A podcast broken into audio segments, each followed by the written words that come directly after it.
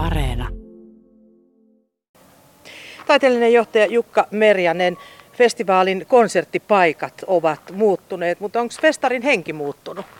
Festarin henki ei ole muuttunut, se on se sama sellainen kesäinen Kaakon kulman musisointi, mikä me ollaan tänne tuotu jo vuodesta 2014 ja tietysti se kaikkien valitettavan hyvin tuntemat olosuhteet, mitä tämä korona on nyt jo sitten toista vuotta tehnyt tähän meidän alalle, niin on todella paljon rajoittanut sitä kaikkea sekä ihmisten tarvetta päästä kokemaan yhdessä näitä asioita ja mekin tietysti haluamme päästä tuottamaan yleisölle niitä elämyksiä, niin me sitten räätälöitiin tässä nyt tosiaan tänne Harjun hoviin ulkoilmalavalle tuohon keskelle mitä tällaista vehreintä kesäidylliä, niin tota, ulkoilmakonsertteja, mitä on itse asiassa hyvinkin ö, yleinen ja luonnollinen tapa Keski-Euroopassa päin.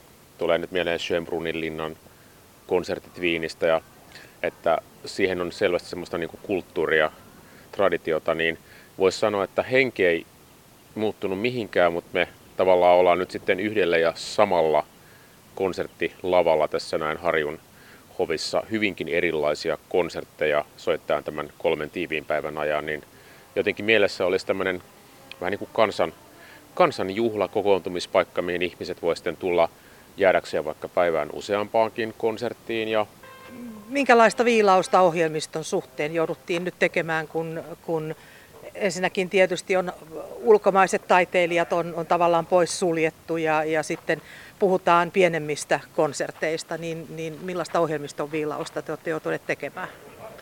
No joo, meillä on siis tietysti ulkoilmakonsertti ja sen tuomat haasteet. Meillä on myös kuitenkin hyvin laadukas akustinen lievä äänentoista tässä mukana, jolloin me onnistutaan niin kuin takaan se, että tosiaan se mitä me soitetaan niin kuuluu kaikille.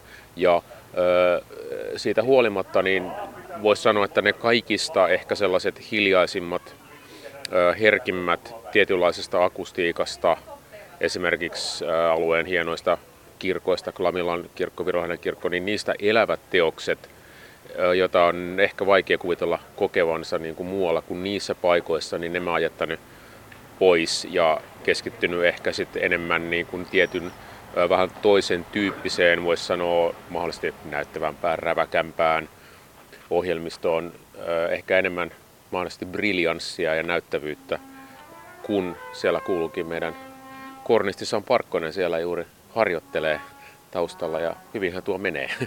Sulla on kiire harjoituksiin, mutta mä kysyn vielä, tässä on ohjelmistossa myöskin yksi kantaesitys, te olette satsaneet siihen. Joo, meillä on tosiaan Ville Matvejev, joka on nykyisellään Savonlinnan taiteellinen johtaja, Savonlinnan operajuhlia ja näiden hommien ohella hän on tietysti tunnettu kapellimestarina ja, ja loistava suomalainen nykysäveltäjä. Ja, ja häneltä joskus päädyin tavallaan vähän niin kuin puoli huolimattomasti tilaamaan, tilaamaan tota, hänen jousikvarteton, mikä nyt on sitten ensimmäinen ja se tosiaan nyt on meillä sitten tässä mukana ja se on semmoinen niin kuin oikein, oikein upea, upea uusi teos tässä suomalaisen niin kuin, voisi sanoa jousikvartetto skenessä. Siinä on paljon erilaisia tunnelmia ja tota, edustaa hienosti sitä, sitä niin kuin voisi sanoa, meillähän on niin kuin, Suomi on yksi säveltäjien semmoinen luvattu maa. Mun mielestä meillä on paljon upeita, upeita tota, uusia säveltäjiä ja Ville on ehdottomasti aivan sitä kärkeä, niin mä oon tosi iloinen ja ylpeä siitä, että me päästään kantaisittämään juuri se hänen teos täällä näin ja toivon, että hän saapuu itse vielä paikalle. Mitä sä taiteellisena johtajana, mitä sä odotat tältä tämän viikon festivaalilta?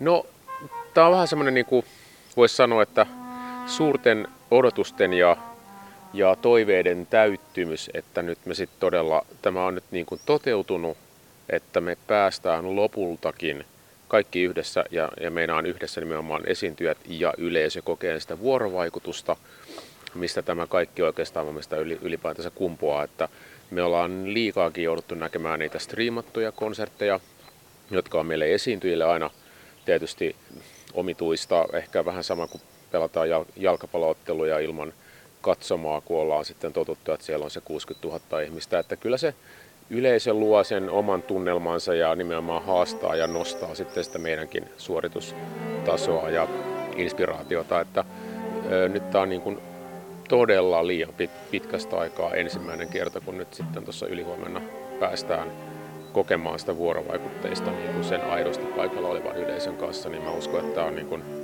meille kaikille niin semmoinen suuri täyttymys kyllä.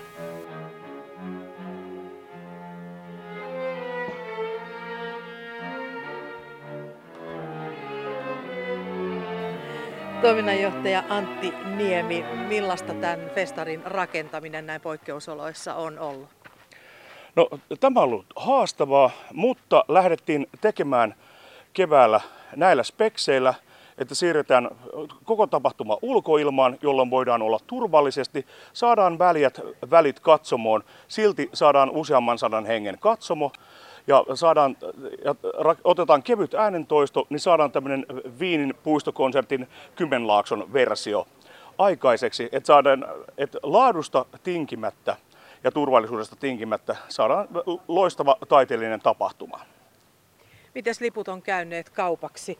Tämä on nyt poikkeuksellinen aika. Ihmiset varmaan hirveästi haluaa live-musiikkia ja, ja kulttuuria, mutta tota, näyttääkö siltä, että uskalletaan lähteä liikkeelle? Lippupisteen ennakkolipumyynti on alkanut hyvin. Että tämä on aina ollut tämmöinen tota noin, niin, profiililtaan päivä, päivästä riippuen, että miten asukkaat sekä kesäasukkaat lähtevät, mutta kauempaa tulevat varavat jo etukäteen.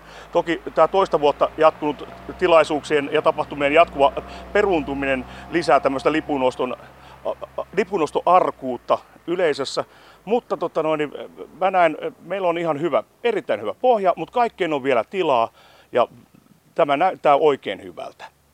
Kyseessä on siis todella ulkoilmatapahtuma. Miten te olette ottaneet huomioon sen, jos, jos Suomen suvi ei näytäkään yhtä hyvältä kuin se näyttää nyt?